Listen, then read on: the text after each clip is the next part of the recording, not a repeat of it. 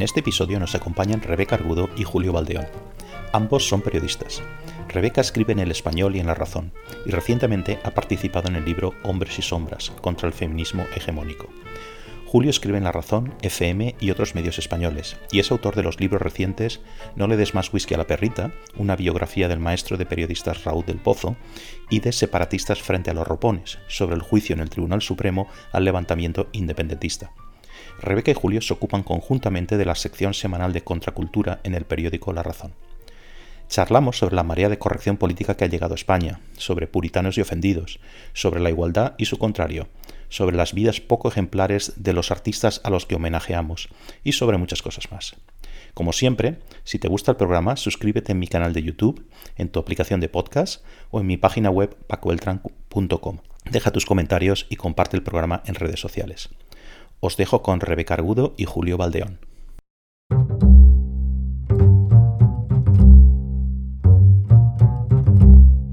Vamos aquí con Rebeca y con Julio. Rebeca, ¿cómo estás? ¿Qué tal? Hola, muy bien. ¿Vosotros? Hola, Julio. Hola, hola Rebeca. Hola Paco. ¿Qué tal? Bueno, pues oye, la, la, primera, ya que vamos a utilizar mucha jerga aquí y mucho... Uh, soy, ¿creéis que soy un señoro por saludar primero a Rebeca y no a Julio? Ya veis por dónde voy, ¿no? Ha habido, ha habido ahí un poco de micromachismo. Sí, yo creo que deberíamos indignarnos. Sí, sí. vámonos, vámonos de aquí. Apaga y vámonos. no. Pues Ahora la verdad es que casi cualquier cosa puede resultar ofensiva, así que tú siéntete libre porque vamos a poder quejarnos de, lo que queramos, sobre todo yo, sobre todo yo que soy mujer, eh, voy a poder hacerlo, así que da igual lo que hagáis, el cuidado que pongáis, seguro que puedo. Sí, desde luego nosotros estamos en una parte de la pirámide esa de interseccionalidad que no nos favorece nada, ¿no? ¿No piensas? Es fatal, lo de blancos, hombres. Heteros, todo el rollo, sí, sí, sí. Todo, todo. Es... Todo, el pack completo, sí. Sí, sí. Bueno, pues el artículo que publicaste, yo creo que fue la semana pasada o así, muy recientemente, los dos sobre el diccionario Walk o el Walk Diccionario o algo así, ¿no? Que que bueno, trajo un poquito de, cola, ¿no? Y fue, yo me pareció una cosa muy, muy divertida. Eh, bueno, divertida y al mismo tiempo em, esto eh, también la realidad, ¿no? Porque sobre todo trabajando, yo trabajo en una universidad, ¿no? Entonces, y en una universidad canadiense, con lo cual estas cosas son el pan de cada día, ¿no? Eh, te ríes, pero también es como algo que planea ahí encima, ¿no? Entonces, y estas, estas digamos, vulnerarles estos, códigos, ¿no? Como estamos diciendo ahora, eh, lleva, puede llevar, de hecho lleva situaciones terribles, ¿no? A, despidos, a ostracismo, ostracismo público y profesional, y vosotros habéis hablado de, estas cosas, ¿no? También. Entonces, eh, yo os quería preguntar, ¿vosotros veis este nivel, si quieres, de, exageración, no sé un poco cómo, llamarlo, que, que, estas cosas que ya pasan en el mundo anglosajón, ¿creéis que están llegando o pueden llegar a, España, por ejemplo, que es un, ambiente intelectual, si quieres, completamente distinto? Empieza tú, Julio, que si no va a ser esto demasiado, demasiado señoro. no, no, no solo creo que está, han, han llegado plenamente. Han llegado, entre otras cosas, porque hay una formación política que, que es Podemos, que ha decidido reciclar sus insuficiencias ideológicas apuntándose a este tren como antes se fue apuntando a otros diversos núcleos irradiadores, ¿no? Y hemos transitado del neoperonismo a las políticas de la identidad y, a todo el rollo eh, nacido en los campus universitarios, ¿sabes? Eh, a, partir de la, posmodernidad y etcétera. Así que sí, ya ha llegado, es, es evidente y va a seguir llegando cada vez con más fuerza porque de manera muy torticera, pues estas cosas se utilizan como herramienta para la pendencia política, ¿sabes? Y, el peligro es efectivamente tomárselo demasiado, porque nosotros hacíamos coña, pero hay que tener cuidado con tomárselo a broma, porque uno de los problemas que ha habido con esta epidemia puritana es que durante años, si no décadas, la parte, digamos, de la academia, al menos en Estados Unidos, que era la más afectada, la parte, digamos, más convencional, pero también la más seria y la más solvente, pues hizo caso omiso, se dedicó a sus investigaciones y a tratar a los asuntos que consideraba que eran interesantes. Cuando se han querido dar cuenta, esta epidemia identitaria eh, se ha hecho fuerte y ha acabado ocupando todos los espacios posibles. Primero en la academia, pero eso luego ha irradiado hasta llegar a los medios de comunicación y etcétera.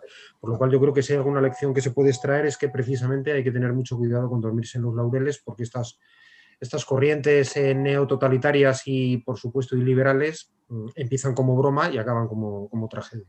A mí es que me ha hecho gracia lo que has dicho antes porque es exactamente eso. Tú lo leías y era, era divertido. Bueno, Julio y yo nos lo pasamos pipa haciéndolo.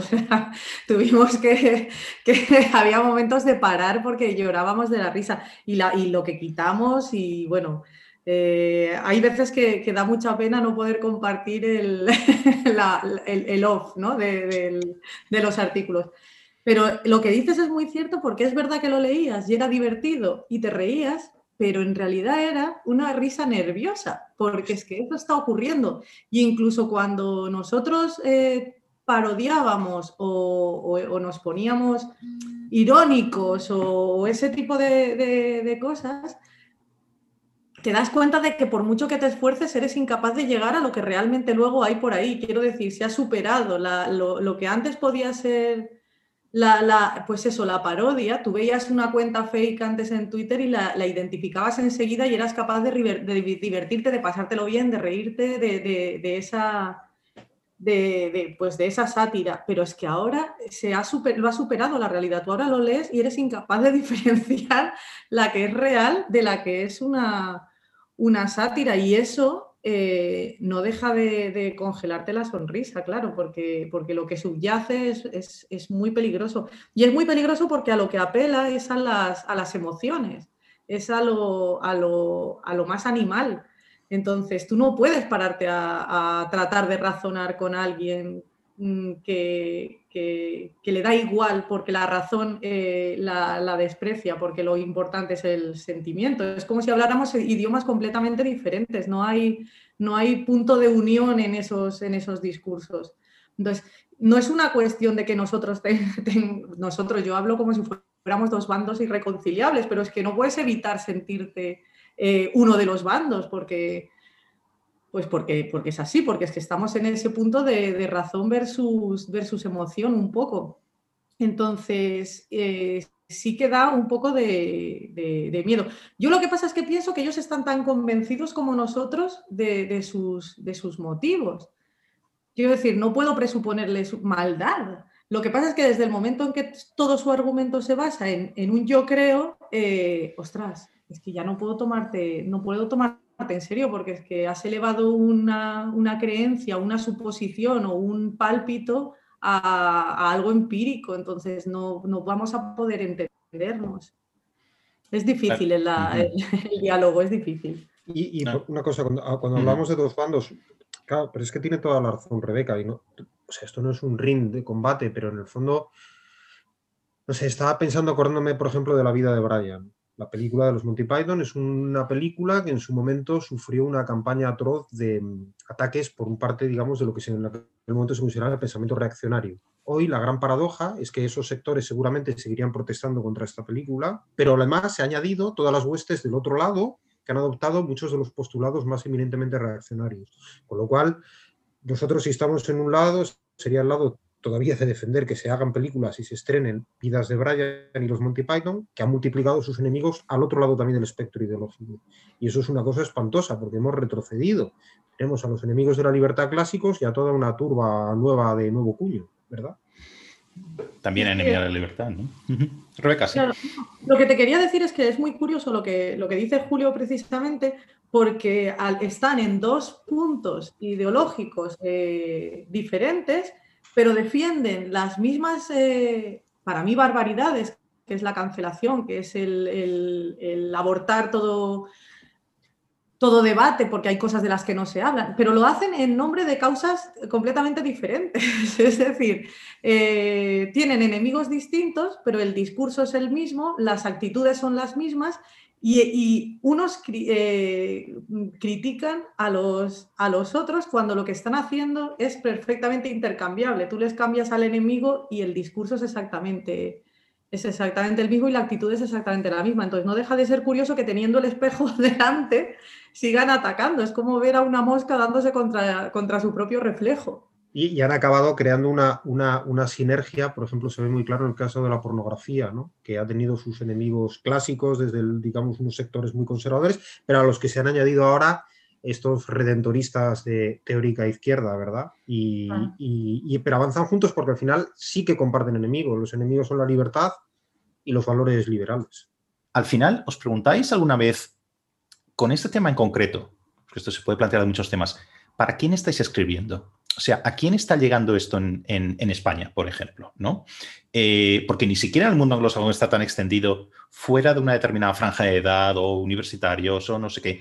Eh, se comprendería muy bien eh, ¿qué, narices es esto, ¿no? ¿Qué, está, ¿Qué, estamos describiendo aquí? ¿Por qué esto es importante, ¿no? ¿Os preguntáis alguna vez quién va a leer esto y cómo lo van a, entender? Mm, está un poco relacionado con mi pregunta de antes, ¿no? ¿Esto está llegando a España ya? ¿Ya ha llegado? ¿Llegará? Yo creo que ha, o sea, yo creo que ha llegado. O sea, no, tengo ninguna, ninguna duda en ese, en ese sentido. Es verdad que antes lo veíamos más lejos, pero, pero cada vez está, está más cerca. Y está más cerca y lo vemos más a pie de, calle, me da la sensación. Quiero decir, cada vez a más eh, gente le como que le eh, justifica el hecho de que según qué película no se proyecte, que según qué libro no, no se, se saque, por ejemplo, del currículum escolar o que se saque de las, de las bibliotecas o que no hagamos homenajes a fulanito o a menganito, o que, eh, o que si lo hacemos digamos claramente que hizo esto o hizo lo otro. Eh, a mí me da la sensación de que, de que ha llegado y que ha llegado eh, tan despacio, lo que decía Julio, le hemos dado tan poca importancia porque de lejos da risa, que a la que nos hemos querido dar cuenta, como si fuese, pues eso, uno de estos virus de las películas, eh, ha ido, pues digo de las películas y en realidad tenemos el virus aquí encima, quiero decir, yo sigo pensando en términos cinematográficos cuando podría perfectamente hablar en términos de actualidad. A lo que me refiero es a que, a, que lo tenemos más cerca y que es muy fácil caer en eso por, por reacción casi. Quiero decir, cuando tú te ves empujado por un lado y por otro a que te etiqueten de determinada manera, eh, la reacción es revelarte. Y si no estás muy pendiente de no caer en esas trampas y de no, de no dejarte empujar y de desactivarlo, la mejor manera de desactivarlo es que no te afecte, pero si no eres capaz de relativizarlo y desactivarlo, es muy fácil verte empujado al lado contrario y eso, desgraciadamente, lo vemos en gente muy cercana y en gente a la que apreciamos y en, y en, y en gente a la que admiramos. Que de repente, eh, pues eso, a fuerza de, de, escuchar que te etiqueten, que te empujen, que te empujen, que te empujen, acabas de, sin darte cuenta cayendo en, en, eso por reacción, que es muy que es, es fácil, es comprensible y además es, es es lógico, en cierto modo. Sobre todo porque, mira, hoy te pongo un ejemplo. Hoy, por ejemplo, era, eh, había salido una noticia de, veía a unos quejándose porque en no sé qué barrio querían quitar un mural de em, feminista. Pero es que en otro sitio, en otro hospital, querían quitar eh, un mural con vírgenes de la Macarena. O sea, entonces dices, pero es que los que os estáis quejando de que os quieren quitar un, mural de feminista, queréis quitar un mural de vírgenes, o sea, ¿por qué no dejáis que cada uno ponga el mural que quiera donde le dejen y tú si no te gusta no lo mires y ya está? O sea, vamos a... Creo que, el problema es que no le estamos dando la, importancia suficiente a, la amenaza que, que es para la libertad de expresión y no le damos la importancia que tiene porque no somos capaces, creo, de darnos cuenta de lo difícil que es recuperar derechos una vez se pierden. Y, al final el fascismo, porque en el fondo esto tiene algunos componentes, ya sé que la palabra fascismo es una de estas palabras comodín que acaba por no significar nada, pero si algo le distinguía entre otras cosas era, que siempre tuvo un componente ligeramente grotesco y hasta risible. Es fácil contemplar las imágenes de algunos líderes del fascismo clásico entre guerras visto ahora y pensar qué tipo tan ridículo ridículo hasta que de la parodia grotesca pasabas a tener la bota en la garganta, claro. Entonces el problema es no tomártelo en serio hasta que cuando te quieres dar cuenta, pues como sucede en las editoriales estadounidenses, hay unas personas que se dedican ya a asesorar a los autores para espigar y rastrear tu texto para ver si hay algún colectivo que se pueda sentir atacado y entonces recomendarte para que pulas esos detalles para que nadie se enfade contigo, ¿sabes? El problema es, es, tomártelo con una cierta displicencia hasta que tienes a esos pepitos grillos sobre el hombro decidiendo qué puedes y qué no puedes escribir, ¿verdad? y es que el problema también es que, que, que, han, se han apropiado de causas que son justas. Quiero decir, ¿quién va a estar en contra de la igualdad? ¿Quién va a estar en contra de que no exista el racismo? ¿Y quién va a estar en contra de que todos tengamos las mismas oportunidades? El problema es que... Eh, eh, que todas estas, eh, estas, estas pues, políticas identitarias, todas todos estos, estas defensas de toda minoría, em, en principio, mm, ¿a quién va a estar en contra de, algo así que parece tan razonable? Pero claro, tú empiezas no pudiendo hacer un chiste de, o un chiste, una coña, o hablando de, eh, yo qué sé, de, de, de acondroplásicos, y es que a la, quitamos eso y el siguiente en, darse en ofenderse va a ser el señor de Murcia al que saco yo en todos los artículos. Y el siguiente va a ser eh, el señor de, pelirrojo con el que también me meto en casi todos los artículos.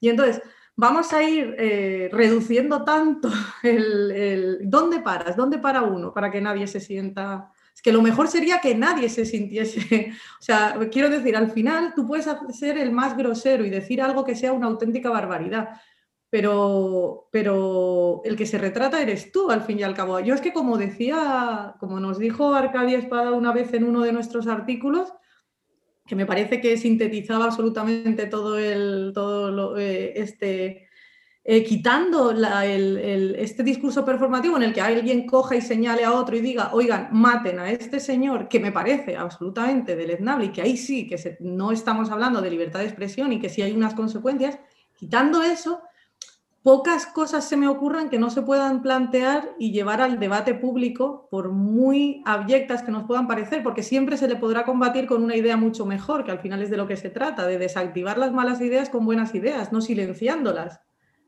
y de apelar a los valores clásicos de la, ciudadanía y de las democracias liberales, en vez de reducirnos a una lucha de banderías y de tribus y de identidades que en el fondo nos retrotraen a tiempos que creíamos eh, superados.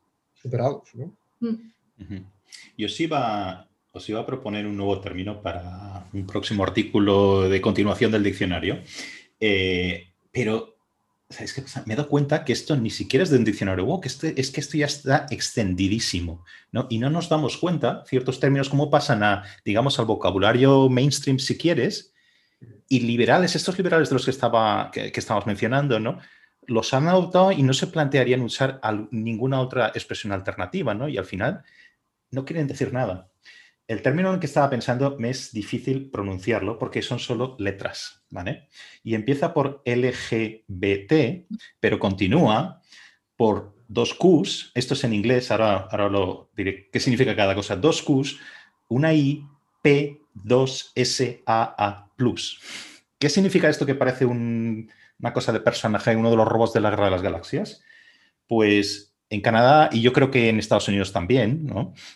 Se usa este tipo de acrónimos ¿no? para eh, referirse a lesbianas, gays, bisexuales, transgénero, los que cuestionan las categorías establecidas, eh, queer, intersexuales, pansexuales, doble espíritu.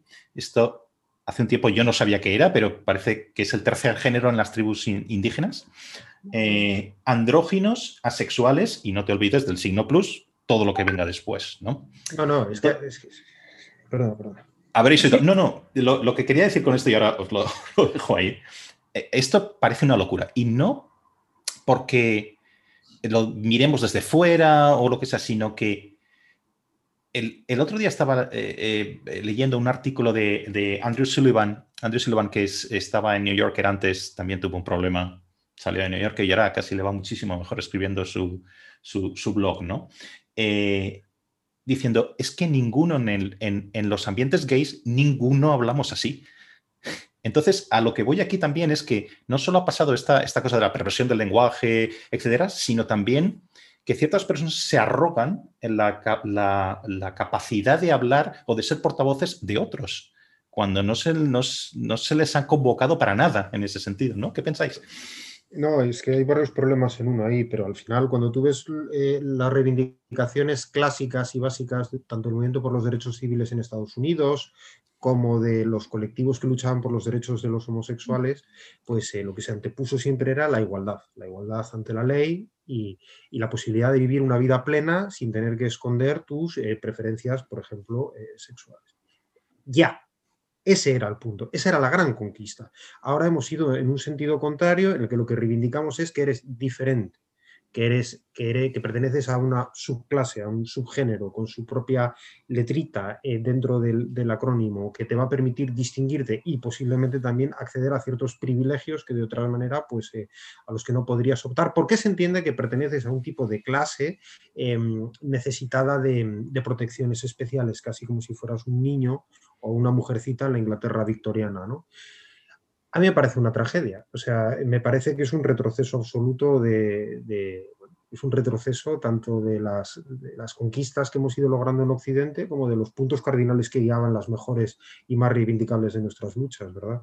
Entonces, eh, de nuevo, pues suena muy graciosa toda la retaíla esta, que al final tiene casi algo como parapsicológico, parece una cosa como el doctor Jiménez del Oso, lo de espirituales y no sé qué, pero está ahí. Y si osas eh, decir algo, y ahí enlaza con lo que tú decías antes de cómo se incorpora esto al lenguaje común, al mainstream. El problema es que, eh, claro, como la gente tiene miedo a hablar, pues temes significarte y que te pongan la etiqueta de homófobo, fascista, bla, bla, bla. Entonces, ante eso, callas, vas callando y vas cediendo espacios y terrenos de libertad hasta que llega un momento en el que estás eh, sobre la punta de los pies, en el que casi no tienes espacio para moverte ni para, ni para respirar. ¿Cómo hemos pasado de un racismo social, institucional que sí existía, por ejemplo, en los años 60.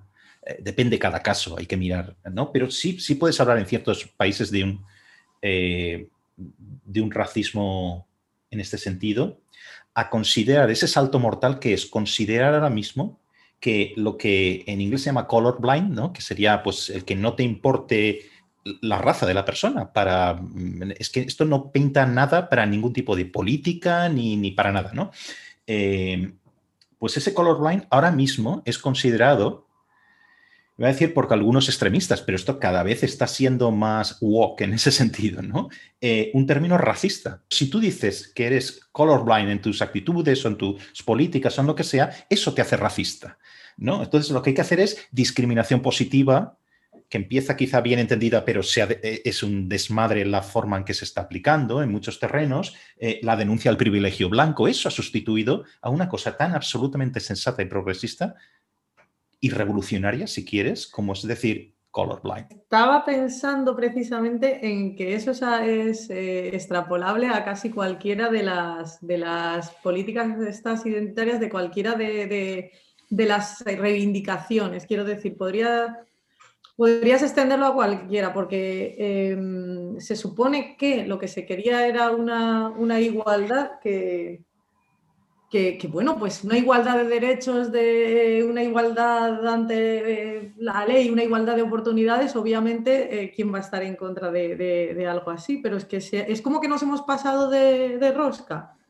Y entonces eh, es aplicable a, casi cualquiera de estas. Es que estaba pensando mientras lo contabas, por ejemplo, en, estos espacios seguros, tanto para mujeres como para negros, como para... Es como, pero no queríamos que las mujeres fuéramos a la universidad, no queríamos que los negros fuéramos a la misma universidad, no queríamos subir al mismo autobús. ¿Cómo vamos a ahora a separarnos en nombre de, lo contrario? O sea, es como si nos hubiésemos dado la vuelta y hubiésemos vuelto al mismo punto, pero, pero enarbolando la bandera contraria. Entonces, a mí me parece tan ridículo que, que, da miedo, porque es que de tan ridículo no hay manera de combatirlo, mm. porque, porque ¿cómo le haces ver algo así a, no sé, ¿cómo paras, por ejemplo, a, Irene Montero? ¿Cómo la paras? por poner un ejemplo, quiero decir, ¿cómo le vas a decir que, lo que está haciendo eh, ya que nos está vendiendo humo. ¿Cómo no, no sé, es que no se me ocurre de qué manera. Lo hablaba hace poco con, con Quintana Paz y era como es que la sensación es de que tenemos la, batalla perdida. Y él decía que no, que no había que tirar la, toalla, que lo que teníamos que hacer era agarrarnos a los clásicos, que me parece un gran consejo. Pero, pero sí, tenemos a los clásicos, como él dice, ¿no? Pero, pero los otros tienen la pasta y los gritos. Claro, claro. Claro, y, mira, el ejemplo que ponías de las mujeres es la anécdota famosa que cuenta Camille Paglia cuando es estudiante en los 60 y entonces en el campus finales de los 60, ¿no? Y entonces ellas, las chicas en el campus, las estudiantes tenían que llegar a una hora y esa a una hora por la noche, cosa que no sucedía con los estudiantes, con los hombres. ¿no? Entonces ellas van, ellos van, un comité de chicas en las que está, de estudiantes, que está Camille Paglia, entre otras, van al rector para decirle, oiga, queremos libertad para poder llegar a la hora que queramos, pues somos mayores de edad. Entonces él dijo, no, es que tenemos que velar por su seguridad, porque el mundo ahí fuera es peligroso, ustedes son jóvenes. Y entonces Camille Paglia le dijo, no, es que nosotras queremos correr ese riesgo. Deme a mí las llaves y yo intentaré la mejor, en la medida de mis posibilidades, cuidarme, pero no me trate como si fuera una disminuida mental. Bueno, pues eso ahora se ha dado la vuelta y resulta que no, que hay que crear un espacio seguro porque no eres una persona adulta que puede defenderse por sí mismo. Y cuando habláis de colorblind, hace poco el jefe de, creo que era el jefe de la crítica musical del New York Times, de la clásica, se preguntaba por qué eh, es tan difícil conseguir que haya eh, miembros de las minorías raciales en las orquestas, ¿no? Porque hay tan pocos chicos negros. Entonces, la gran idea que se le ocurre es que las, eh, digamos, los procesos de selección a lo que tienden en las orquestas es a evitar que el color de la piel influya, ¿no? Y entonces lo que se hace es una prueba color blind, pero lo que propone es al contrario, que pueda el jurado ver la identidad étnica, el color de la piel del, de, las personas que están intentando optar a la plaza de violonchelista para que eso sea un factor mm, que, que, les haga decidirse no la calidad de, no la, su competencia como músico, sino el color de la piel. En el fondo, eso lo que esconde es un fracaso absoluto, porque lo que estás diciendo es que en vez de intentar mm, eh, eh, aplicar políticas económicas en lugares como el South Bronx que hay una tasa de delincuencia tremenda y, que los niños eh, crecen en unos hogares desestructurados, etc. En vez de intentar corregir esas desigualdades económicas de base, que son las que propician que esos niños negros no acaben en la filarmónica, en el Lincoln Center, lo que haces es maquillar la realidad, sigues teniendo a todos los negros viviendo en la miseria en el South Bronx, pero eso sí, tienes a dos tíos tocando la tuba en el Lincoln Center y entonces ya hemos alcanzado la sociedad post eh, post-racista. No, al contrario, lo que estás haciendo es meter los problemas y las desigualdades debajo de la alfombra, pero tú te pones esa medalla y es nuevo por saco. ¿sabes? Pero porque se hipocresía acojonante. Yo creo que, todo esto al final, el problema es que eh, confunden la igualdad de oportunidades con la igualdad de resultados. Quiero decir, igualdad de oportunidades sería que, tú pusieses, que tú pusieses eh, las soluciones ahí abajo, donde tú dices, es decir, dónde viven la mayoría de mm, gente negra pues aquí, pues vamos a poner allí políticas, vamos a apoyarles y que puedan, eh, porque es que tú no te puedes dedicar a la música, no te puedes dedicar al guion, no te puedes dedicar a la escritura, no te puedes dedicar a según qué oficios si tienes que estar ganando el pan para tu familia. Es que es así de fácil, lo provocamos, lo maquillemos como lo maquillemos. Entonces pon ahí. Y si ellos pueden presentarse esas pruebas, estoy segura de que podrán alcanzar los resultados. El problema es que es mucho más fácil ir a los resultados. Eh, y, no es justo porque es que los resultados tienen que ser eh, producto de la excelencia, del esfuerzo, del talento, que es donde hay que auparles. Pero esta discusión al final la puedes aplicar casi a cualquier cosa. Con las mujeres es lo mismo. Yo me indigno muchísimo, a lo mejor porque, porque como no soy negra, pero soy mujer, pues me, toca más cerca. Eh, me indigna mucho cuando hablan de las de, pues de cuotas y de este tipo de, cosas. Y cuando dicen que a partir de ahora, por ejemplo, yo que sé, pues que en los en los, los altos cargos van a tener que ser la, mujer, la mitad mujeres por narices. Pero es que estás ayudando a la mujer precisamente que no lo necesita, porque la, que va a poder optar a ese puesto, que vas a obligar que lo cubra. Es alguien que no necesita tu ayuda. Quien necesita tu ayuda es la señora de más de 50 años con cargas familiares, parada de larga duración, a la que estás dejando de lado, pero a la que has tenido la habilidad de convencerla de que tiene más que ver con Ana Patricia Botín que con el señor que está cavando una zanja eh, al lado de su casa. Y no tiene ningún sentido, porque ese señor no está oprimiendo a esta señora de 50 años que no tiene para sacar adelante a su familia. Claro, en lugar de ir a los resultados, que es ya está, los, los puestos directivos, mitad hombres, mitad mujeres, no, no vayas ahí, arréglalo de abajo. Quiero decir, que tengan la misma las mismas oportunidades para llegar por sí mismas ahí arriba. El problema es que tú dices eso y automáticamente eres facha, eres una pija de derechas privilegiada, ya ves tú, que, que lo dice porque no tiene problemas, no tiene dices, ostras, pero si tengo los mismos precisamente que cualquier hijo de, de vecino, por eso me interesa que las cosas se hagan bien. Y, y, por ejemplo, es que, claro, es que eso que dice Rebeca es, está tan trucada la discusión. Por ejemplo, dicen la trampa de la meritocracia. No, perdón. El problema de la, meritocracia es precisamente uno de los, digamos, de las barreras que nos han permitido que las diferencias de cuna o de origen no acaben siendo eh, los, digamos, el criterio definitivo a la hora de que tú puedas desarrollarte, porque si tienes mucho mérito y te distingues y vales mucho, el hijo del campesino podía optar a los mismos puestos que el niño de las élites. La trampa de la meritocracia, en todo caso, es que ese niño del campesino, bueno, ya no hay campesinos, pero bueno, pueda optar a esas oportunidades para poder demostrar su valía. Esa es la trampa. La trampa es que no haya una, un intento por, crear una sociedad más, más justa y más igual en el origen cuando yo citaba el caso del South Bronx, pero no que la meritocracia en los resultados finales tenga que ser el gran criterio, porque si no, ¿cuál es? ¿A quién conoces? Tu aspecto físico, pero si, es que, pero si es que si primamos el aspecto físico, esa ha sido la reivindicación clásica del Ku Klux Klan. Sobre todo es que dentro de, dentro de, no sé, te doy cinco años no va a servir, porque hablábamos el otro día mientras escribíamos el artículo, ¿te acuerdas de, de ser transracial? Quiero decir que es que ya ni siquiera tu color va a poder determinar. A lo mejor me siento negra y quiero tocar, yo qué sé, el, trombón y, y, yo no tengo ni idea de música, pero voy y me quejo, como el otro día no, cuando hablábamos de, no confundir em, oportunidades con resultados, me decían, bueno, pero yo quiero las mismas oportunidades que Messi de jugar en el, en el Barça. Y pero si es que las tienes, lo que no vas a tener son los resultados porque no eres Messi. O sea, si es que talento. precisamente. volvemos a confundir igualdad de oportunidades con igualdad de resultados. Jugar en el Barça es el resultado de un esfuerzo, un talento, unos méritos y un trabajo. Pero claro que tienes que, que, y si no los tienes, deberías tenerlos. Lo que pasa es que no puedes exigir el sueldo de Messi y jugar en el Barça directamente. Eso no es igualdad de oportunidades. Y luego hay toda esta confusión enorme con los derechos. Es que yo tengo derecho a, no, no. los, derechos los derechos son los derechos y están. Y son los que hay. Claro, y están protegidos en las constituciones. Pero es que al final hemos transformado eso en. en tú estás reivindicando una cosa que no tiene que ver con un derecho. ¿No? Y hay una confusión. Tú no tienes derecho a jugar en el Barcelona. No, no. Eso no es un derecho. no es un derecho. Pero es que Pero molaría porque a lo mejor porque ahora me está apeteciendo a mí tener derecho a jugar en el Barça. Por ejemplo, ¿no? Pues tienes derecho. Venga, tienes derecho. El indico mi derecho a llamarme Loreta. Claro, claro, claro.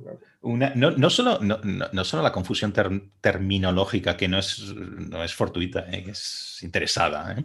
Eh, pero, pero no solo, es que si siquiera estuviéramos hablando de, igualdad de resultados, pero es que el elegir y el poner cuotas, eso no es igualdad de resultados, eso no es ninguna igualdad de, resultados tampoco. Eh, significa arbitrariedad, ¿no? Sí, Entonces, y, además es que no tienes ninguna forma racional de defender la igualdad de resultados. Es que no, claro que las hay, ¿no? De, hecho, esta es la cuestión clásica desde Platón y Aristóteles hasta hoy. Pero es que no hay una forma de, defenderlo que no pase por una tiranía. Hace un tiempo tuvimos una sugerencia, no sé cómo llamarlo muy bien, de que en nuestros temarios doy clases de políticas, ¿no? En nuestro de política europea concretamente. Entonces, que en el temario tenía que haber un cierto equilibrio entre hombres y mujeres en los autores que recomendamos, ¿no? Y yo pensé, narices, igual esto yo no lo cumplo, voy a ver, seguramente son totíos ahí, ¿no? Bueno, pues voy a mirarlo y bueno, la cuestión es que en mis temarios de las diversas asignaturas, pues era una cosa bastante equilibrada, ¿no? Pero lo, bueno de esto es que yo nunca jamás pensé en incluir ciertas referencias o ciertos autores por su género. Simplemente había salido así, podría haber salido un 70-30 o un 90 tal en cualquier dirección y, bueno, cayó así, ¿no? De hecho, la idea de, de, plantearme este criterio me parecía totalmente absurda, artificial y ridícula. Es que te iba a contar una anécdota porque viene, es justo lo que te pasó a ti, nos pasó a Julio y a mí el año pasado. Estábamos preparando unas jornadas de libertad de expresión que tuvimos que aplazar por culpa, de, por culpa del COVID, obviamente, pero que no están suspendidas, están aplazadas, ¿verdad, Julio? Sí, sí, sí. Lo conseguiremos. Eh, bueno, pues Julio y yo estábamos diseñando estas jornadas y estábamos eh, pues apuntando con quién queríamos contar, qué mesas queríamos hacer, qué temas queríamos o sea, contar, qué, queríamos tratar y de qué manera. Hicimos finalmente cuatro mesas con cuatro temas que nos interesaban mucho y eh, hicimos una lista con todos los, los personajes o las personalidades que para nosotros eran imprescindibles en esta, en esta mesa. Cuando miramos, eh, teníamos solo a una mujer y todo el resto eran hombres. Pero no había sido una cuestión, y te lo digo de, verdad y te lo digo de corazón porque podría haber pasado al revés, pero es que era gente que nos parecía imprescindible, era gente que, que tiene muchísimo que contar en cada una de las áreas y que tiene muchísimo que aportar y que son, eh, bueno, que estamos contentísimos de poder contar con ellos porque casi todos nos dijeron que sí. Entonces, y hubo un momento en que Julio y yo nos llamamos por teléfono y dijimos, ostras, Julio, se nos va a caer el pelo, porque, porque no tenemos... es que no, o sea, no es solo que no hay eh, igualdad, es que es, es 99-1, o sea, y entonces nos planteamos seriamente sacar a algunas de las personas a las que admirábamos y a los que creíamos que tenían mucho que aportar y meter a mujeres. Y nos paramos y dijimos, no, no podemos caer en esto. No podemos sacar a gente que nos interesa su testimonio, que tiene un discurso interesantísimo y que tiene muchísimo que compartir con todos, eh, y meter a mujeres que vamos a tener que ir a buscarlas una por una, no por sus méritos, no por su discurso, sino por ser mujer, porque cuando el discurso pueden, y hay ya mujeres interesantísimas, seguro, estoy segura de que las hay, pero no son en las que nosotros pensamos. Entonces, todo su mérito iba a pasar a un segundo plano, porque si nos poníamos a buscarlas, lo primero que íbamos a mirar era que fueran mujeres y nos parecía injustísimo. Y entonces decidimos dejar el, cartel como estaba y arriesgarnos a, que nos salten a la yugular. Porque en el fondo eh, no somos machistas. Y como no somos machistas, ni dejamos de invitar a mujeres por ser mujeres, ni las invitamos por mujeres. Es que nos importa un bledo si son tíos o tías porque no somos machistas. Y esa es la clave. Pero fijaos una cosa, es tan exagerado todo, no sé qué palabra utilizar aquí ya, que incluso cuando te planteas este tipo de historias, te va a venir otra persona, ¿vale? Y te va a decir, es que esto en sí es, usted demuestra que su sesgo, etcétera, porque la propia, no, pero la propia diferenciación entre hombres y mujeres tampoco vale porque usted no está teniendo en cuenta los, las personas trans, por ejemplo, o sea, y no está teniendo en cuenta después la raza, y no está... Y al final... Pero es que si nos pusiéramos así, tendríamos que tener eh, tres días de jornadas para poder invitar a una mujer, un trans, una persona no binaria, un señor de Murcia, eh, un alérgico a la lactosa, un, o sea, quiero decir, para representar a absolutamente todas las minorías, que cada vez son más y que, y que si seguimos así, en dos años, cada uno de, de, nosotros va a ser su propia minoría exigiendo reconocimiento y que le pongan en valor, es que es, que es, una, es una locura, es que no puedes. Entonces yo creo que, que lo único que se puede hacer ante eso es... Eh, pues estos pequeños gestos absurdos de, oye, mira, es que yo no soy machista, tu etiqueta me la voy a pasar y me va a afectar lo que yo te diga. Y en el momento en que desactivas eso, yo creo, eh, has dado ya un paso grande, porque es que el, único valor que puede tener que te señalen como machista es que, es que ¿quién se lo va a creer? ¿Él? Quiero decir, si, es como cuando a los niños chicos le se quejan de fulanito me ha dicho tonto, pero tú eres tonto. No, no soy tonto, entonces no te tiene que afectar. Pues esto es lo mismo. Eres facha, eres machista pues mire, yo qué sé, y, morena, y a veces soy antipática y por las mañanas no se me puede hablar, quiero decir. O sea, si me pongo a enumerar todos, todos los fallos que tengo entre los que me invente usted y los que de verdad tengo, además es que puestos a señalar, señale con razón. Quiero decir, si tengo un montón de, defectos que podríamos ponernos a, señalar con, motivo. Sí, al final es una cuestión de respeto por... no estábamos haciendo el casting de Black and White de Michael Jackson ni un catálogo de Benetton. Estás intentando hacer unas jornadas con gente solvente claro, es que es así, pero es que incluso en eso, al final, si hubiésemos querido hacer unas jornadas fantásticas con mujeres espectaculares para que quedaran bien en la foto, se nos hubiesen echado encima porque todos los cuerpos son deseables. Y sería como, ya, pero es que nosotros queremos que salgan bien en la foto, es que si quisiéramos otra cosa, buscaríamos otra cosa. Entonces, da igual lo, lo que sea, al final va a pasar algo que, hay una, si me permitís empezar por, un, por una anécdota, no una anécdota, un pasaje, que lo cito de memoria, no lo tengo aquí, pero, pero que a mí me gustó mucho cuando lo leí hace un par de años, que es de los diarios de Andrés Trapiello, ¿no? Eh, entonces, eh, en uno de ellos, hablando, no sé cuál era el contexto, precisamente yo creo que algo así, ¿no? El, el papel de las mujeres en los temarios de literatura, algo así. Bien, eh, allí Trapiello decía una cosa, y es que con una frase muy bonita, yo la transcribo de memoria y por tanto la, hago un churro, ¿no? Pero básicamente decía, los buenos escritores y las buenas, y las buenas escritoras se dejan el género en la puerta cuando se ponen a escribir, ¿no? Y a mí me parecía aquello muy revelador, ¿no? Por lo menos da, da que pensar, ¿no? Y enseguida, como soy yo, eh, em, intento buscar algún contraejemplo, ¿no? En mi cabeza, ¿no? Eh, sobre esto, sobre la pregunta que sería si hay creación masculina y creación femenina, ¿no? Em, por ejemplo, yo recuerdo dos, libros, así a bote pronto, ¿eh? cuando estaba preparando esta, esta, esta pregunta, ¿no? Uno es un libro de Hanif Kureishi que se llama Intimidad. No sé si habéis oído, y me pareció uno de los mejores ejemplos que he leído de un hombre escribiendo de lo que es ser hombre. Eh, pero que, te quitan el, si quieres, el, no sabes quién es el autor y podría, un hombre podría reconocer, con una cierta sensibilidad, podría reconocer que es un hombre escribiendo sobre los hombres. Y otra cosa, otra autora, Natalia Ginsburg, es una de mis eh, eh, autoras favoritas, escribiendo un libro que se llama Querido, Querido Miguel, se llamó en, en España, y es un libro así solo puede, de esa forma, hablar de los hombres solo puede escribir una mujer. Y de los sentimientos de las mujeres solo puede escribir una mujer. Entonces, mi pregunta, después de todo este rollo, es, ¿creéis que hay una creación masculina y una creación femenina? Hay un modo de ver, y por creación digo literatura, música, pintura, lo que tú quieras, ¿no?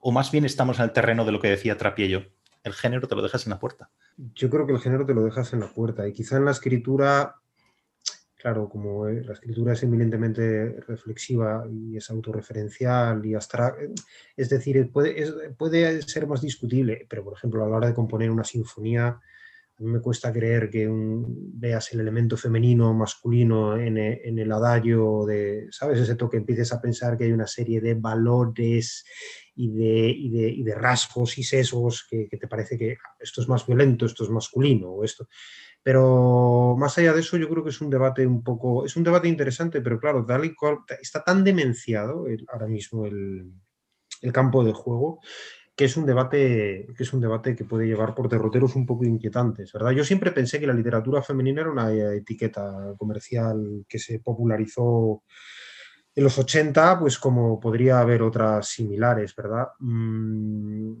eh, supongo que sí, claro, el escritor escribe de sus experiencias y si eres mujer puedes tener unas experiencias eh, biográficas, sociales distintas a si eres hombre, igual que si eres negro en Alabama en el año 50, pues tus experiencias no serían iguales que las del blanco en Alabama de los años 50. Ahora, ¿eso significa que es una literatura de negros, una literatura de la negritud o de la blanquitud? Pues me parece que quizás es un poco extremarlo, ¿verdad? Es eh, llevarlo un poco a, a unas fronteras en las que yo a veces me encuentro un poco incómodo porque me parece que rozan lo de tan subjetiva se transforman en algo casi, bueno, no sé si místico, pero tiene un punto así. Así que no lo sé. ¿Tú crees que hay.? Yo en esto estoy de acuerdo con, con, con Yo creo que quitando lo, lo referencial, que entonces sí que obviamente pero lo referencial es referencial a ti como mujer, como es a ti como vivir en un pueblo pequeño, como, como, como vivir, quiero decir, en pareja o no. Quiero decir que, es que lo referencial abarca a todo tu, tu, tu, persona, a todas tus experiencias y a todo lo que te rodea. Pero más allá de eso, yo no creo que haya una forma de escribir eminentemente femenina y una forma de escribir eminentemente masculina. No, no lo creo. De todas formas, justo para uno de nuestros artículos estuvimos hablando con editores, ¿te acuerdas? Cuando en noviembre, que era el mes de leer solo mujeres y que era una cosa... Y entonces estuvimos hablando con distintos editores y justo todos, todos, todos coincidían en una cosa bastante sorprendente, que era que hasta este momento nunca se habían fijado en el sexo de quien escribía un libro, que lo que les interesaba era la calidad, porque para ellos lo importante es, obviamente, que ese libro sea bueno, que ese libro se venda, que ese libro se lea. Entonces no les interesaba si quien lo había escrito era hombre o era mujer. Y ahora de repente sí estaban mirando de editar a más mujeres porque eh, hay una demanda de, de, mujeres escritoras, porque por ejemplo en noviembre hay que leer mujeres que escriben, porque de repente en los en los pueblos, en los barrios, en las casas culturales se organizan clubs de lectura de mujeres que leen a mujeres y porque de repente pues eh, hay que leer a mujeres, a cualquiera. Entonces se están editando a, mujeres. A mí me parece muy curioso y me parece contraproducente para la, para la, para la calidad final. No porque las mujeres no puedan escribir bien, sino porque si te pones a coger a mujeres a bulto, pues seguro que alguna no lo hace tan bien y simplemente la estás editando porque es mujer. De todas formas, eh, se producía después un fenómeno muy curioso también, y es que si tú ibas a ver los libros que se habían editado en el año, habían muchos más libros estaba bastante igualado, o había, era como 60, 60, 40, 60, algo así, si no me equivoco, hombres, mujeres. Sin embargo, los libros que se leían eran muchos más de hombres. Sin embargo, las mujeres eran mucho más lectoras. Es decir, que eran las mujeres haciendo... Eh, eh, cogiendo la estadística y llevándola al extremo, es las mujeres leen mucho más, las mujeres son mucho más lectoras, son las que le compran libros y lo que compran son libros escritos por hombres. Hay, que, hay que reeducarlos. Entonces, claro, entonces al final es una de dos, o las mujeres están equivocadas y son todas machistas, o yo soy una machista porque estoy dando datos en lugar de decir que... Eso es. Entonces, eh, a mí ese, artículo, ¿te acuerdas, Julio? Nos resultó muy curioso porque, porque, porque eso, porque era verlo en cifras. Quiero decir que es que las cifras para nosotros que somos fascistas, machistas y todas estas cosas, eh, a nosotros nos resultan muy útiles y nos hablan de hechos y no de, y no de suposiciones y de, de emociones y de este tipo de cosas. Entonces yo ahí lo dejo. Yo creo que no. También es verdad, y te, y, te lo tengo que decir, que eh, la literatura romántica estaba escrita en un 99,7% por mujeres y, la, y, lo que podríamos entender como su, como su, su, mm, bueno, pues como el contrapeso, que sería a lo mejor la novela negra, la diferencia no era tanto, había también mujeres escribiendo, o sea, a lo mejor era 75-25, pero sí había mujeres escribiendo novela negra, sin embargo no había hombres escribiendo en literatura romántica. Entonces, a lo mejor lo que deberíamos de hacer es eh, exigir una cuota de hombres escribiendo literatura romántica, novelas victorianas y este tipo de romance, este tipo de cosas, me parecería justo. Y desde aquí lanzo la, reivindicación, porque yo siempre a tope con la igualdad. Es eso que nos faltaba, o sea, lo que ya ahora tengo que escribir novelas para Arlequín. Ahora tienes que escribir una novela romántica porque necesitamos compensar. Aquí había, hay una, eh, en otro, un programa anterior entrevistaba a Ingrid Enquist, que es esta profesora eh, hispanista también que de, Suecia. Y, ella es muy políticamente incorrecta. Bueno, ella siempre ha sido lo mismo, solo que como los tiempos van cambiando, pues ahora ella es eh, esta señora políticamente incorrecta. ¿no? Y, y me decía que la novela romántica en Suecia en el mundo nórdico en general se ha adaptado muy bien al mercado y a los cambios sociales, ¿no? Y, ahora el estándar, no una cosa, un subgénero de la novela romántica, sino que el estándar eran parejas formadas, por ejemplo, por un carpintero buenorro y una arquitecta. ¿no? Eso era lo que vendía, ¿no? Entonces ahí reflejaba todo, ¿no? La diferencia de, cultura, eh, de lo que vas buscando, ¿no? Entonces, me parece una cosa graciosísima, no me parece una tontería, ¿no? Sobre todo te libras de, que se te echen al cuello, no vaya a ser ella la que va limpiando una casa, ¿no? Y el señor rico es el que, el que le echa los trastos. Ahí incurrirías gravemente en un, en un supermachismo, eso ya no sería micromachismo. No, no, eso es mega machismo. novela no sale. está bien, está bien, hay supervivencia. Vamos, si queréis, un poco a, vuestro, vuestra visión de, la polémica sobre el, homenaje a Jaime Gil de Viedma. Si queréis que, habéis sacado em, eh, artículos consecutivos, estoy pensando en Genios Malditos, que escribisteis los dos en, La Razón, y luego creo que fue ayer o fue esta mañana cuando lo he leído, no sé, que ha sacado el de Obras Excepcionales, Actos Miserables, ¿no? Pues hablando un poco lo mismo. Entonces yo podría, si quieres resumir muy rápidamente la polémica, pero casi sería como tomar partido por, por una visión u otra, ¿no? Si queréis podéis hablar un poco en qué consiste esta polémica y luego, em, muy rápidamente, y, luego estas conclusiones, si quieres conclusiones preliminares que me da la impresión, y si no me lo decís, si me estoy equivocando, em, donde ligáis, eh, digamos, eh, la polémica en sí con, el mm, papel o con la importancia o con una importancia creciente del puritanismo y la censura también, ¿no? O, Eso lo he yo, no Julio. Eso he sido yo y no ha, y no ha sido Julio, entonces eh, eh, es justo que asuma yo la, responsabilidad. Quiero decir, una cosa es el artículo que escribimos nosotros para Contracultura y que iba en un sentido y que lo que hicimos fue hablar con diferentes personajes personajes que nos parecía que tenían mucho que aportar al debate, o bien porque estaban en él, o bien porque su opinión era relevante, como por ejemplo Félix de Azúa, que nos parecía eh, una voz muy autorizada,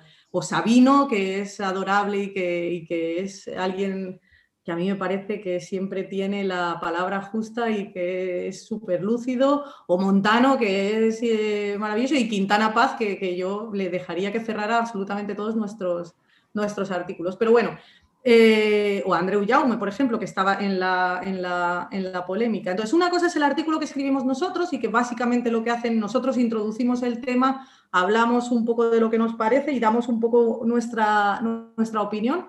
A nosotros, eh, y aquí sí hablo creo en nombre de los dos, luego de mi artículo hablaré yo sola porque Julio no tiene nada que ver. Gil de Viedma en sí, a nosotros nos sirve simplemente como percha y como anécdota. A nosotros, eh, en sí, el debate sobre si Gil de Viedma es buena persona o no es buena persona, si hay que hacerle un homenaje o no hay que hacerle un homenaje con dinero público, si es de los unos o es de los otros y por eso le hacen o no le dejan de hacer, es para nosotros es tangencial. A nosotros lo que nos interesaba era trasladar ese debate a algo contemporáneo y a una reflexión que nos parecía que tenía unas implicaciones eh, muy interesantes. Entonces, nosotros lo que hacemos es que cogemos este hecho de actualidad y lo trasladamos a lo que a nosotros nos interesa, que es, vamos a reflexionar sobre obra y autor, vamos a reflexionar sobre si eh, hay que tener en cuenta la vida eh, privada, ya sea la más abyecta o ya sea la más ejemplar, y que eso nos sirva para valorar la obra, de, la obra artística en sí, y, vamos a reflexionar sobre esto y vamos a reflexionar con gente con la que nos gusta hablar. Eh, ese fue nuestro, nuestro artículo y entonces básicamente eh, trató de eso. Luego yo esta mañana en mi columna de opinión sí que eh, doy mi opinión y mi opinión es que el debate ha sido, ah, pero esta es mi opinión personal, entonces aquí no tiene nadie más que ver más que yo. mi opinión es que el debate sobre lo de de Viedma ha sido absolutamente de salvamen de lux ilustrado. Quiero decir, a mí la vida de Gil de Viedma, si fue abyecta o no, tengo mi particular opinión, obviamente, sobre la pederastia, sobre la prostitución y sobre tal, pero eh, me afecta, me importa muy poco en un personaje con el que yo no voy a relacionarme. Eh, yo voy a valorar la obra de arte, entonces, ¿creo que se le debe de hacer un homenaje público? A su obra sí, todos, absolutamente, porque se, se los merece, en mi opinión.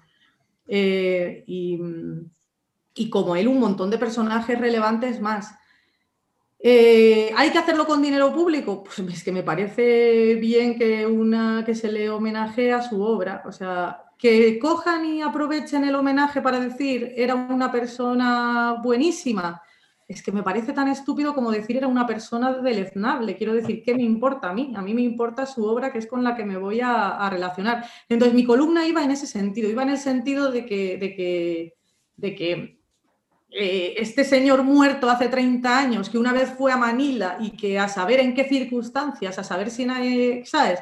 Que era además otro momento. Entonces, a mí me parece en ese sentido muy interesante la reflexión que hacía Félix de Azúa de nos echamos las manos a la cabeza porque eh, un niño hace 50 años se prostituía en Manila y a lo mejor lo estamos censurando airadamente delante de nuestro ordenador mientras llevamos puestas unas zapatillas que ha cosido hoy en día un niño pequeño en, cualquier sitio explotado por una multinacional.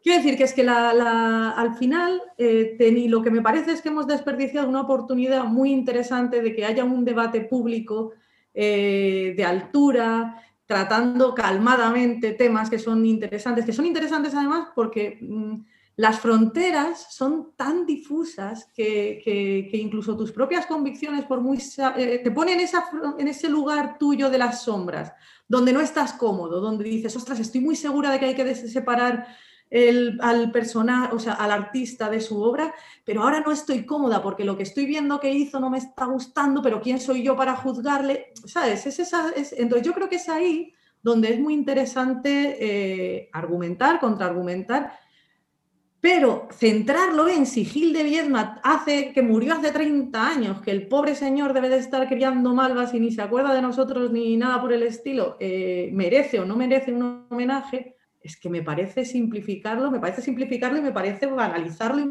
me parece eh, ir a lo, a lo superficial, independientemente de quién defienda cada idea, porque creo que luego la siguiente parte que me molesta muchísimo, pero a mí personalmente también, no meto a nadie más, es que el debate este que a mí me puede interesar, que me parece que, lo que te digo, que es interesantísimo por todas sus connotaciones, pues tanto filosóficas como éticas, como estéticas, como morales, se embarra por unas alianzas que subyacen que a mí ni me interesan. Imagínate, si no me interesa lo que hacía Gil de Viedma, lo que me interesa es que uno sea amigo del otro o deje de serlo, o se hayan visto tres veces o no se hayan visto nunca. Entonces, a mí estas cosas de como fulanito es de los nuestros, el otro es de los suyos, pues yo ahora que ayer defendí X, ahora defiendo Y, pero porque tengo que estar entonces, mira, la historia es, ¿qué me parece esto que estamos viviendo? Pues a mí me parece que hay que separar al artista de la obra y a mí me parece que todos los homenajes para el que es excelente se los merece y que su vida privada me da igual porque es que nadie pasaríamos ese escrutinio, porque es que ninguno de nosotros somos puramente buena gente ni, ni unos malditos. Entonces, dependiendo del día en que nos pillaran, pues a lo mejor eh, ya estamos condenados a que no nos homenajen ni en, ni en la casa de cultura del barrio donde nacimos dentro de 50 años. Y ese es el tema. Y ya te digo, y yo encima como no, no soy de, estas, trato de ser, eh, trato, no siempre lo consigo porque es difícil pero trato de no dejarme llevar por las pasiones, las simpatías, las, las filias ni las fobias, eh, porque me parece traicionar a, esto que intento defender, que es, vamos a, tratar de, razonar en lo, en lo, pues en lo filosófico, bueno, lo filosófico tampoco, pero más allá de lo personal, quiero decir, entonces a mí. Incluso con mis simpatías personales que las tengo, si en este caso no estoy de acuerdo con unos, pues no estoy de acuerdo con unos y estoy con otros. Y, un poco por ahí van las cosas. Entonces yo creo que se mezclaban demasiadas cosas en este debate. ahora mm, me gusta también oír lo que dice Julio, pero simplemente apuntar ahí que... mío, siempre le hago lo mismo. simplemente apuntar que la única, yo que estaría muy de acuerdo en lo que, lo que estoy diciendo y lo que los dos habéis dicho también, las cosas que tenéis comunes en, el, en, lo que habéis publicado, pienso si no hay, si, si, no hay absolutamente ningún límite. Si, y, ahora daré un ejemplo después de que de escuchar a Julio, ¿no? Pero eso es lo, es lo que se me plantea a mí, es que, vale, muy bien, por un lado la obra, por otro lado la persona. Siempre, no importa de esas cómo deleznable sea el autor. De esas fronteras difusas era de las que te hablaban que me parecían interesantes. Quiero decir, eh, por ejemplo, Julio y yo me parece que el otro día, cuando estábamos escribiendo el artículo, hablábamos de, ostras, pero defenderíamos que le hicieran un homenaje a un tipo mm, de las SS que se ha cargado a no sé cuántos mil judíos, pero que era un pintor excelente. Hombre, a ver, si era un pintor mediocre, pues a lo mejor no, pero es que si era un pintor excelente, si era de verdad algo único, algo mm, brillante, ¿por qué no vamos a, hacer una exposición de su obra si es realmente maravillosa y así se reconoce sin, sin, alabar a la, a la persona y sin alabar? O sea, una cosa es que tú digas, joder, qué bien pintaba este señor y cómo me alegro de haber visto esta obra. Y otra cosa es que eso implique que digas, ole, qué bien mataba, qué bien matado cada uno y, le disculpa absolutamente. Alguien hablaba hace poco, no recuerdo quién, eh, decía que ponía el ejemplo de Maradona. Y decían algo así como, ostras, es que que Maradona sea, fuera un gran futbolista no, no implica que fuera una buena, una persona, ¿no? O sea, una buena persona. Ya, pero es que que sea una, que fuera una mala persona tampoco implica que fuera un mal futbolista. Es decir, ese planteamiento funciona perfectamente igual al contrario. Yo creo que al público en general se le escapan claves biográficas y personales en el tema Gil de Viezma, que se entremezclan porque muchas personas lo han conocido, ha sido maestro y amigo de unos, en fin, yo creo que estas cosas que han sucedido siempre en, en toda trifulca literaria, ¿sabes? Que hay componentes personales y biográficos que quedan un poco fuera de que el, que el gran público no puede penetrar en ellos. Eso por un lado. Por otro lado, da la sensación de que estamos dando por hecho de que Gil de Viezma fue un, canalla, porque de hecho ya ponemos comparaciones, se ha hablado de Selín, del antisemitismo. Hombre, eso está por ver. Es verdad que sus escritos y lo que dice respecto a la pederastia, pues la verdad es que tienen un punto bastante inquietante, cuando menos, por decirlo un segundo. Pero claro, ya le hemos sentenciado y condenado. Ya el debate es en, en, los términos de, a pesar de ser un hijo de la gran puta, merece que se... Hombre, creo que estamos corriendo un poco. Otra cosa aparte es este, este rollo, esta tendencia de los poetas, como decía alguien, a estarse haciendo homenajes continuos todo el día. Yo creo que es que no hay... El gran homenaje que se le puede hacer a Gil de Viezma es leerle y publicar sus libros. Y luego estos actos eh, públicos en los que se, digamos que se, aparte del, autor, parece que se, se, venera o se homenajea también a la persona, pues yo creo que a veces no solo... Creo que a veces no aportan nada, nada más allá que el beneficio político que quieran sacar las autoridades políticas cuando van a estos actos y en los que, digamos, lo literario para ellos es lo de menos, lo que quieren es el relumbrón del acto y el atraer para sí lo que, todo lo que este nombre y, su trayectoria pueda, pueda tener, ¿verdad? Alguna chupar de ahí. Entonces, quizá es que hay demasiados homenajes y quizá lo que hay que hacer es publicar más a los poetas y publicarles mejor, reeditar sus obras y menos, menos actos eh, casi de, de veneración que parecen sustituir un poco lo religioso en unas sociedades eminentemente laicas. Y como ya no tenemos la parte religiosa, pues ahora nos tiramos a eso. Y luego, como dice Rebeca, en el fondo para nosotros el tema de Gil de Viezma era la percha para reflexionar un poco más allá.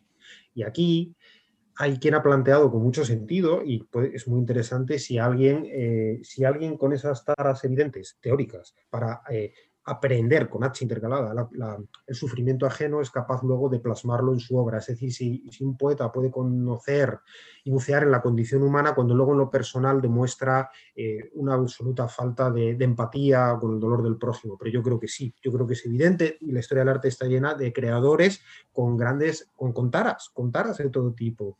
Supongo que igual que la historia de la fontanería. Em, pero más allá de eso está el asunto, y aquí sale un poco de que hemos pasado de, una censura, eh, que lo hemos hablado Rebeca y yo muchas veces, una censura que se centraba sobre todo en las obras, lo que tú escribías, si lo que escribía pasaba o no la, censura del, del, moralista de turno, porque, porque tuviera imágenes eróticas, porque cuestionaras las relaciones de poder. Ahora, a esa censura que sigue, porque es la censura de la que hemos hablado antes, y para eso hay estos correctores en las editoriales que te dicen si estás metiéndote en, pisando avisperos, a esa censura vamos a añadir la censura de la obra. No basta con que tu obra, perdón, de la vida, no basta con que la obra sea casta, como piden el feminismo este de séptima, octava ola o tsunami o lo que sea, tu vida también tiene que ser casta. Y claro, la verdad es que se está poniendo todo un poco complicado, ¿no? Un poco complicado para, para disfrutar de la pintura de Caravaggio, que fue un asesino, Neruda, que abandona a su hija comportándose como un auténtico canalla, aparte de los problemas que escriba Stalin, cuando saben, ya se sabía en la época todo lo que, las barbaridades genocidas del tipo, etcétera, ¿verdad? Entonces... Em, en fin, no lo sé, creo que avanzamos por unos caminos moralistas inquietantes, aunque considero legítimas las preguntas y me parecen interesantes. Por eso era un debate rico y que se podía tener más allá de ese sálvame de de lujo del que hablaba. Claro, es que nosotros a lo que íbamos precisamente era que el debate nos parecía, y, de hecho nosotros queríamos plantear físicamente ese debate, es decir, que se pudiese, eh, porque las dos posturas nos parecían muy interesantes, porque es que puedes entender las dos. Puedes entender las reservas de alguien hacia. Pero, pero o sea, las puedes entender perfectamente. Oye, cada uno es que al final tiene sus, sus, sus tragaderas particulares y su, y su escala de valores. Y igual que cada uno de nosotros elegimos a nuestros amigos y a la gente con la que nos relacionamos en base a eh, líneas rojas, pues. Eh, ¿Por qué no vamos a hacer lo mismo con el otro? Lo que pasa es que a nosotros lo que nos apetecía lo que nos apetecía, lo que nos parecía interesante era eh, escucharles a todos y era eh, trasladar ese debate a lo que nos interesaba, a sacarlo de lo que es la figura concreta de Gil de Vierna, que, que nos parecía que tampoco tenía más recorrido porque es que el pobre vamos a dejarlo tranquilo, ¿no? Un poco. De todas formas es interesante también que sea la figura de Gil de, de porque estos días eh, eh, pensaba un poco qué habría ocurrido si, hubiese pasado esto con un personaje eh, de derechas, ¿no? O sea, quizá le habríamos, no habría habido debate siquiera, le habríamos condenado directamente socialmente al, a, pues eso, a, la miserabilidad. Con César González Ruano, que sabemos que fue un canalla en el París ocupado y que entregó a gente a la Gestapo, pues César González Ruano, Mafre, liquida el premio con el que yo siempre soñé con ganar cuando era adolescente y que no me, ya, no, ya no tendré nunca la oportunidad de hacerlo, porque ya no hay premio César González Ruano. Eh, eh, claro, volvemos a lo de siempre, los, crímenes de los que se acusa a Ruano, bueno, pues yo entiendo, claro, son, son inquietantes. El problema es que a mí al final esto de los homenajes y tal, como Rebeca, es que no me interesa, es que, es que creo que, no, que no. Esto es como cuando han declarado el flamenco patrimonio inmaterial de la humanidad. ¿Y qué? ¿Y qué? Si, hay, cientos de grabaciones de, chocolate y de camarón y de todos los otros que no se han podido remasterizar ni publicar porque la gente no le interesa y no compra esos discos, si cierran los tablaos de flamenco, si los artistas flamencos se mueren de hambre o tienen que hacer sacando auténticos churros para poder seguir con su arte, a mí no importa que sea patrimonio material o inmaterial de la humanidad y vaya el ministro y el otro y le dedique un homenaje. Si, si, si es que en el fondo damos importancia a lo simbólico, somos humanos y es inevitable, pero tiene menos importancia de la que queremos en muchas ocasiones. Pero yo también veo aquí, no sé cómo, ¿lo ves? Que, esto se junta lo, lo, que empezamos hablando al principio y, esto, ¿no? Es que engarzan perfectamente, ¿no? Te lo iba, a decir porque tú lo has, lo has, dicho en la pregunta. Cuando me has preguntado y yo me he enrollado muchísimo y no he dejado hablar a nadie y me he empeñado en separar un artículo del otro porque me parecía importante resaltarlo. Ha habido un momento en que tú lo has dicho, decías, ¿habéis eh, enlazado lo de Gil de Viedma con todo lo que hablábamos antes de esta moralina, toda esta especie de, de proto-inquisición, lo llamaba yo en el artículo, creo recordar, no me acuerdo ahora mucho. Esto también he sido yo, no ha sido Julio, pobrecito, que al final van a acabar salpicándole todas mis movidas, eh, porque con esto de que ahora somos tan de artístico los domingos, parece que los lunes le arrastro al fango sin querer, pero no, es totalmente inocente de mis movidas. Soy no hay movidas. No hay movidas porque la gente, es, la gente a la que apreciamos y queremos sabe discrepar sin perder el aprecio que te pueda tener o, ¿sabes? Yo creo que al final... bueno, el caso es que yo sí que hacía la comparación un poco con lo que te decía al principio de casi estar en estas pelis de zombies en las que ves avanzar la, la ¿sabes? Que primero muerden a los que están muy lejos, pero cada vez lo ves más cerca, más cerca, más cerca, y al final llega a unos... Llega a la puerta de tu casa sin darte cuenta, como quien dice, porque es que es muy fácil caer empujado en, esto. De hecho, es que cualquier día nos pasa a nosotros y de repente nos tocan a alguien a quien apreciamos y nos volvemos loquísimos y sacamos un artículo diciendo que hay que cerrar no sé qué exposición, ¿sabes? Quiero decir que hay que ser consciente de que, de que, de que, de que se puede flaquear. O sea, es que es humano, quiero decir, y hay veces que si te tocan mucho lo, emocional, eh, pues pero a mí me preocupa verlo cerca, sí que es cierto, o sea, porque esta, porque, porque pues, lo que decía antes Julio, es que Julio antes lo ha explicado fenomenal, es que empieza haciéndote gracia porque es de lejos y te ríes mucho, porque nos reíamos hace años de cuando en Estados Unidos de repente un señor moría de cáncer, ¿no? Y, denunciaba la tabacalera. Decíamos, aquí no se le ocurriría a nadie. Pero es que luego es, la cosa va más cerca, va más cerca, va más cerca y al final, pues eso, acabas viéndolo eh, como si le hubiesen mordido el cráneo eh, al vecino, ¿no? Y lo tienes en la puerta de tu casa porreándole y tú ya no sabes si meterte en el armario, llorar un poco o salir y rendirte y decir, bueno, venga, a lo mejor soy yo, ostras, y ser zombie tampoco está tan mal y vamos a vivir todos más tranquilos. Y en eso estamos. Mm, pero lo que pasa es que ya era, es, a mí me parece muy bien esto de lo que decís de eh, Viedma como percha para discutir otras cosas, ¿no? Pero es que, que ya son difíciles de por sí. Pero es que lo que yo también veo que en, esta mm, enajenación, por llamarlo de una forma, de, del lenguaje, de los valores, del, de totum revoltum, encima es que estamos discutiendo sobre cosas en las que estamos cambiando y alterando continuamente los criterios, ¿no? Porque esto que decía Julio de ser, ser casto o lo que sea, ¿no? Y ya, pero que es que ser casto hace 40 años es una cosa y ahora es una cosa totalmente distinta. Y dentro de 10 va a ser otra cosa totalmente distinta. ¿Y quién, quién determina esto? Pues no se sabe. Una muchedumbre, la gente en Twitter, vete a saber el qué. Cuatro eh, estudiantes que deberían estar estudiando pero no estudian nada y se dedican a tirar piedras. No sé, entonces esto que en inglés se llama el moving goalpost, ¿no? Que no estás jugando con unas reglas que sean fijas, sino que se cambian arbitrariamente. Entonces, al final, todo va a entrar donde queramos que entre. ¿No? Lo cual me parece complicadísimo, ¿no? Y, que impide al final una discusión, ¿no? Igual que hablábamos antes, no hay discusión racional posible cuando los criterios son arbitrarios y se cambian, cuando no hay comunicación, ¿no? Eh, Rebeca, lo que estabas diciendo antes, ¿no? Que somos ya un, hay una tal polarización que no nos hablamos, no podemos, no compartimos el lenguaje, ¿no? Cuando el criterio es emocional, claro.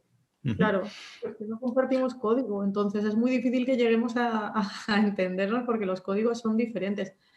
Yo creo también que es que, es, que, que, para ellos debe de ser fácil, quiero decir, solo tienes que dejarte arrastrar, ¿no? Es como la causa justa del momento, es como, es que eh, eh, antes de que nos atropellara el COVID, creo que fue muy evidente, porque es que pasábamos eh, como casi a golpes pasábamos de, que lo más importante era poner a las mujeres en el centro, luego fue que no, que es que los negros y había que besarles las botas, luego lo siguiente fue que no, que el cambio climático, que venía la niña esta en catamarán, luego lo siguiente era, y hubo un momento que iba dos causas justas por detrás del resto de la gente, era como, no me alcanzaba, era como yo ya no sé si tengo que gritar salven a las ballenas o si tengo que besar botas o qué es lo que se espera de mí en este momento.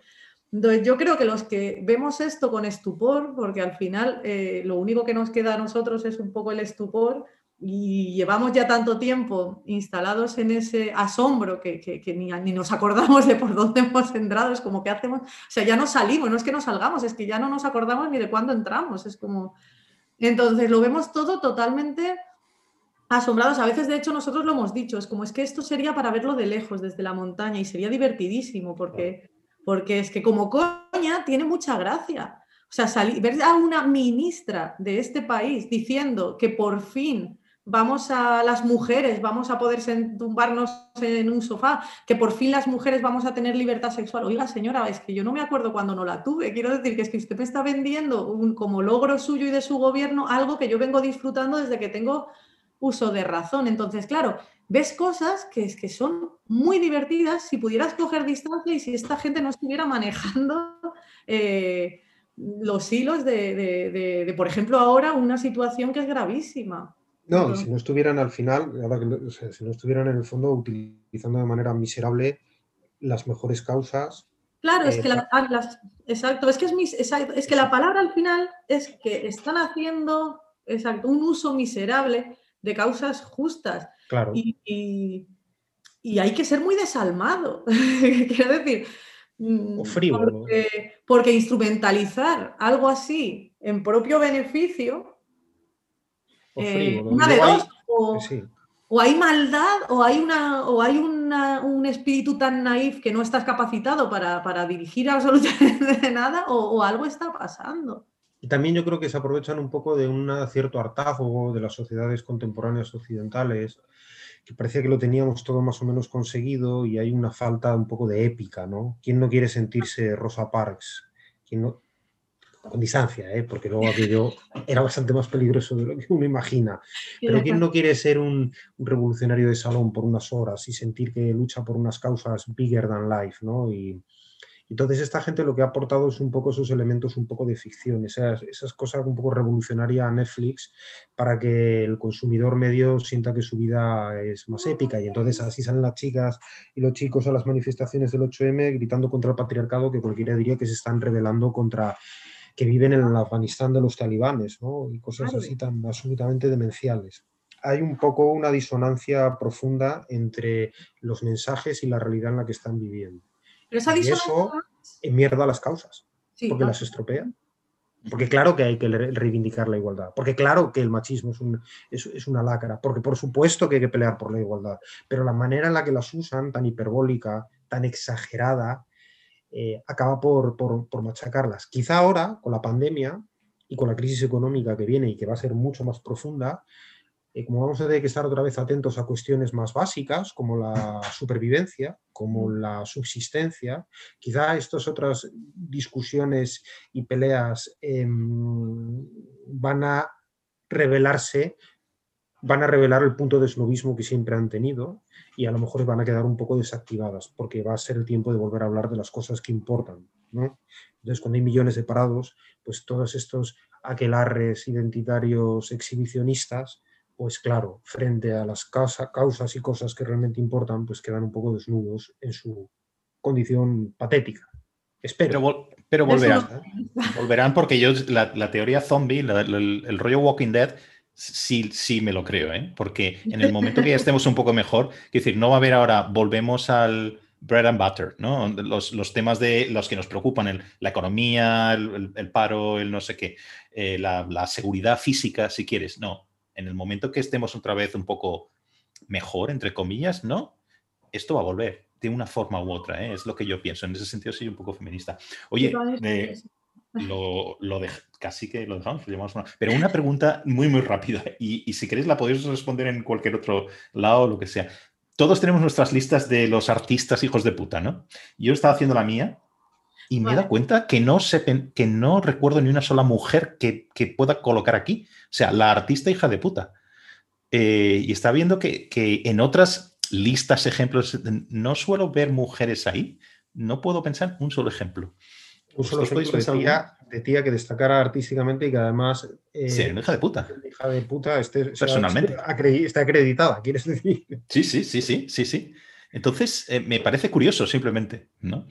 Creo que esto es una cosa políticamente correcta. Algo, vamos, a, pensar en esto y luego nos mandamos mensajes por nuestras. Vamos a publicar nuestras listas de, brillantes hijas de puta. Pero ahora es trabajo de investigación.